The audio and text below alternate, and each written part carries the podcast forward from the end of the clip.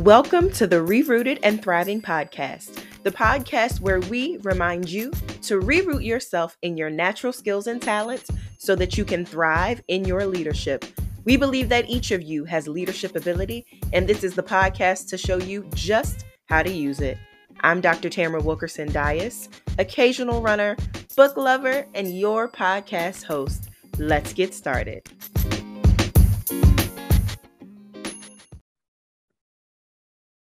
Welcome back, everyone, to You Got It, another episode of the Rerooted and Thriving podcast. I am your host, Dr. D. So happy that you're back for another week. So, for the past couple of weeks, I've really taken time out to dive into all things DISC assessment. So, just like I said last week, if you hadn't listened to the previous episode, today I'm going to say if you haven't listened to the previous two episodes, please go back and listen to those. Um, week before last, I explained a little bit about what the DISC assessment is. If you are a fan of the Myers Briggs, if you're a fan of the Enneagram, the DISC is another type of personality assessment. It's one that I use directly with my clients, my women in leadership clients, as well as my one on one coaching clients. And it simplifies everything. So if you're like me, you love resources, but you can also find yourself drowning in resources if you're not, you know, careful. So I love the assessment because it keeps things simple, doesn't, you know, give you 40 different personality types. It gives you four, and then you go from there. Um, and then last week, I talked about stress because I realized that the pandemic and life has just put an enormous amount of stress on us all. So I really wanted to dive into how our personalities shift a little bit when we're under pressure. Today, I wanted to talk about trust in the workplace. Obviously, this is a leadership podcast, so I want to talk about trust from a leadership perspective. And this came to mind because I was having a conversation with a good friend recently. Um, so, just for, you know, my friend's sake, I won't use his name. We'll call him Jonathan. Um, so I was having a conversation with my good friend Jonathan, and Jonathan was telling me that just due to several interactions over the past four to five years with a couple of leaders um, that he works alongside, that he felt like he couldn't trust them. And so naturally, because he couldn't trust them, it made their working relationship a little difficult. Now, I want to preface this by saying, is it impossible to work with someone, to work alongside someone that you do not trust? It is possible. You can show up, do your job, and go home. But you can bet that you won't be at your best, and the team and the group won't be at its most effective state if trust is not there. And so I was talking to Jonathan, and Jonathan was just saying, you know, I'm showing up, I'm doing what I have to do, I'm going to these meetings, but you know, it's been four or five years and I still don't trust insert individual's name here.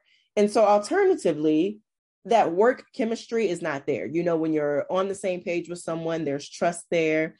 You feel like you can share your ideas and thoughts openly in a safe space, and vice versa. They feel like they can share their thoughts, their perspectives in a safe space. That doesn't exist where he is. And it made me think back to, again, some of the best relationships that I've had with teams that I supervise, as well as leaders that I have had the opportunity to work under. And I thought back to the best relationships, and really trust was in all of them. I felt like the people that I supervised could trust me, and they communicated that. And on several instances, they would tell me, this feels like a safe space. I feel like you're advocating for me. I feel like I can be honest with you and that you can be honest with me. I'm always open to hearing from you and hearing your feedback. And so I knew that we had an element of trust there. I worked in education, and it was really important for me that the teachers that I worked with knew that they could take risks and mess up without fear of me coming down hard on them, shaming them, guilting them, but you know, taking my feedback and improving and being better. And that was really important for me when they would say, I feel like I can take risk. I feel like you have my back. I feel like I trust you. And alternatively, in the positions that I've had where I've worked under leaders or I've been supervised by leaders, the best relationships were ones where I felt like I could trust them. And I felt like They wanted to see me thrive, they wanted to see me grow. And I knew that at the core of it all, they wanted me to be at my best. But at the root of that was trust. They trusted me to do my job, and I trusted them as the leader, and I trusted following their vision. I trusted what they asked me to do. And I just knew I can depend on them because I believe they're leading me in the right direction.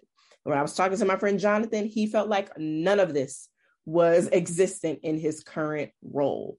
He felt like his leader didn't have his best interest. He felt like folks were kind of out to get him and he kind of was walking around on eggshells. And I can't imagine doing that for four years, for five years. So is it possible? It has been possible for him, right? You know, he's been there for almost five years. In a few months, it'll be five years. So is it possible? Absolutely. But is he thriving? Absolutely not. Is he showing up to work every day passionate about what he does? Absolutely not. Is he giving his absolute best? Probably not. He's probably giving the best that he can in a space where he doesn't feel confident, he doesn't feel energized, he doesn't feel, he may feel passionate about the work, but he doesn't feel like he can execute passionately because the trust isn't there. So that led me to want to talk about trust from a leader's perspective, why it's important, why we need it, and how it can just help us create better work environments. And if you're listening to this podcast and maybe you are an aspiring leader or you haven't had the opportunity to lead in, in the capacity that you want, then I want you to listen to this and think about a leader that you have worked for. Let's all take a moment and reflect back in two aspects. I want you to think about the leader that you worked for, who you felt like you had a solid relationship with, who you felt like you trusted them and they trusted you. And I want you to think about how you felt going into work each day. Now, I also want you to think about a leader that you had the opportunity to work under where you felt the opposite. You didn't trust them or you felt like they didn't trust you. And I want you to think about how you felt going into that position every day, going in to serve in that position. And I guarantee you, if you think about that leader where there was mutual trust, it had a world's difference in the way that you showed up in the workplace every single day because trust matters. Trust is important. And as a leader, it's something that I hope I cultivate in all of those that I work with. And it's something that I look for as well if I'm joining a team or I'm looking to serve under a leader. All right. So trust has a lot to do with motivation. And a lot of times you will hear leaders say, How do I motivate my team? How do I get people on my side? How do I get people to do what it is I want them to do? How do I spark change? And really, at the heart of that is communication, um, but also is trust. So I'm going to get a little bit into communication later, but I really wanted to say that a lot of times, if you're having difficulty motivating a team and getting a group of people on the same page, I really want you to ask yourself do they trust me? And do I trust them? Start there because a lot of times our problems and our challenges can really come down to there being a lack of trust on either side. You're trying to implement these new initiatives, you're trying to bring everyone on board, but nobody trusts you and you don't trust them. Alternatively, think about if they trust each other. Maybe there's trust in the leadership, but the team you're working with, from colleague to colleague, they don't trust each other. Some of us have worked on those teams, and those can be just as frustrating. So, I really want to take a moment and emphasize that we can't move forward as leaders. We can't move our teams forward. We can't move our visions forward if we don't take trust seriously and if we don't take time to cultivate that foundation of trust. All right. So, how do we build trust? The first thing I've already mentioned, you got to communicate. I think that we take for granted the importance of effectively communicating our expectations with others, as well as communicating the expectations we set for ourselves or what they can you know expect from us so much is lost in translation and we leave so much up to interpretation that we don't get specific enough when we communicate and I have to say that I I remember I can reflect on when I was a classroom teacher and I worked for a really demanding principal. Now we didn't get along for a lot of reasons, but one of the reasons that I was really able to push past our differences and move forward and show up every day was because I never had to question where they stood in terms of communication. This person is probably one of the most thorough detailed communicators and straightforward communicators that I've ever worked for. Now, if you listen to the previous podcast episodes, you'll know that I tend to fall more on the high I scale of the DISC assessment, which means that I'm big on interpersonal skills and relationships. So that straightforward approach didn't necessarily work the best for me because there was more of a focus on getting to the point and getting to the details rather than cultivating a relationship, getting to know someone, and thinking, should I approach them this way or should I phrase it differently? So on that side, things were were harder, but I never had to question where this person stood because their communication was clear and it was consistent. It didn't waver from day to day. I didn't wonder, oh, they told me this on Thursday, but there's a chance that it changed on Friday. If they told me on Thursday, I knew that the following week, the following month, it was going to be the same thing. They were going to consistently reinforce what they told me. That clear communication meant that I never really questioned their motives. I never had to question their motives or question what they were doing because they were always open about it.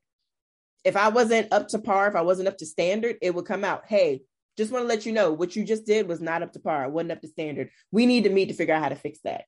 Likewise, if what I did was awesome, if it exceeded expectations, then I got that feedback directly. Hey, just want to let you know what you just did was great. I want to see more of that. Keep doing this. The way that you taught that lesson was fantastic. I, I want to see more like that. So, that clear communication was extremely helpful for me, especially because I was younger. I knew that I never really had to wonder, well, maybe they feel differently than what they're saying. Nope. I knew at the end of the day, that everything they communicated with me was authentic and it was accurate and it was true. All right. Um, my second tip, and I usually, whenever I do these, uh, whenever I give you a perspective or a piece of advice, I usually like to give you three. So my, you know, my first one was communicate. My second one is to tell the truth. And I want to make sure that we don't confuse telling the truth with being blunt and being disrespectful oftentimes you'll hear people say, people think that I'm blunt or people think that I'm rude, but I just tell the truth. I'm just honest. And we really have to understand that we can tell the truth and we can be honest and we can be blunt without being disrespectful. If, as a leader, you cannot clearly communicate in a way that people can effectively receive it, then you need to practice your communication skills. They need to be revisited because as a strong leader, one of the things that I know that I can do well is craft a message to fit the audience to whom I'm delivering the message. That means that if I'm speaking to someone and I know that my bluntness is going to come off as disrespectful, they're going to tune me out, they're going to be highly offended, they're not going to receive any of my feedback, then what was the point of me communicating it? Because that means I'm going to have to come back again and just re communicate what I've just done that means that my communication was effective. And so I want to preface this by saying part of also being honest and telling the truth is tapping into that first tip of being a clear communicator and knowing who you're communicating with. But as leaders, it is really, we have to make sure that we take time and we get okay, we get uncomfortable with telling the truth when it is not convenient and when it may make things awkward the truth isn't always fuzzy. It doesn't always make people feel good. Sometimes it's us admitting that we've messed up or that we've done something wrong. Other times it's having a hard conversation with an employee or someone on the team about their performance or about an area of feedback that maybe we want to just kind of tap dance around, we want to walk on eggshells for, and we don't really want to bring it to the forefront. But that's part of being a solid leader, and that's part of building that trust. People want to know that they can trust you to tell them the truth. And sometimes, as the saying goes, truth hurts. It is uncomfortable. It can be messy. It can make things awkward. There's going to be dead silence. You want to fill the silence because you don't want to sit there. The truth isn't always something that makes everybody happy and excited to discuss. But one of the things that we can respect is that I can trust you because I know you're going to be honest with me. I know that if you tell me you're doing a great job, that you actually believe I'm doing a great job. That's trust. Trust is knowing that as a member of the team, I'm going to tell you when things are going great and when things aren't going great. And as my leader, you're going to tell me if you have feedback that may be positive or not so positive. We're going to create an environment where people feel comfortable being open and being honest in a respectful way with one another. The third thing that I want to encourage you to do is not micromanage. So, my third tip is please don't micromanage people. And I feel like the topic of micromanagement came up a lot when COVID kind of first happened and everyone was working from home and people were quarantining. We heard this micromanaging pop up because so many places that were used to being in person were saying, well, how can I trust that so and so is doing their work from home if I can't see them? If I can't pop into their office and observe what they're doing on their computer, if I can't, you know, check in on what they're doing every five minutes. And this was something that we really started to see because a lot of leaders and supervisors had to realize that they may have been micromanaging their teams or they were uncomfortable not having the opportunity to micromanage their team. As a leader, you have to trust that you hired the right people for the jobs that you hired them for. If I hire you to be a project manager and oversee several projects, I didn't hire you so that I could be project manager part two and supervise you in doing the project management. Yes, I'm going to provide feedback. Yes, I may check in, but my goal is not to stand over top of you and to give you play by play moments of everything that I think you should be doing. And as leaders, we have to trust that when we hire someone, when we make the job offer and they join the team that they can effectively do the job that we've hired them to do. And if not, then we put parameters in place, we put supports in place for them, but it is not our job to micromanage. And let me add that micromanaging is tiring and it takes us away from doing our job. So if I'm a CEO and I hire an executive assistant and I'm constantly micromanaging the executive assistant, then now I also I have two jobs now. I have to be the executive assistant and the CEO. And that's just going to lead me to burnout. And that means that I'm not showing up in my CEO role because I'm trying to also be the executive assistant. So trust your people and don't micromanage. When they feel like they can do their job without being watched constantly, that will build the trust. It is so hard to build a trustworthy relationship when people feel like you don't actually believe they can do the job. All right, so those were my three tips. Communicate clearly, Okay. Say what you mean and mean what you say. Be open and honest. Tell the truth, even when it's uncomfortable. And don't micromanage. Trust your people to show up and do the job that you hired them to do. All right. So now we're going to jump into our pearl of wisdom. And this week's pearl of wisdom comes from Joanne Ciulla. And Joanne says, Leadership is not a person or a position. It is a complex moral relationship between people based on trust, obligation, commitment, emotion, and a shared vision of the good. And I want to point out that trust was the first thing she said in that. It is based on trust, obligation, commitment, emotion, and a shared vision of the good. And that brings this week's episode of Rerooted and Thriving to a close. Thank you so much for tuning in. And you already know I'll catch you right back here next week.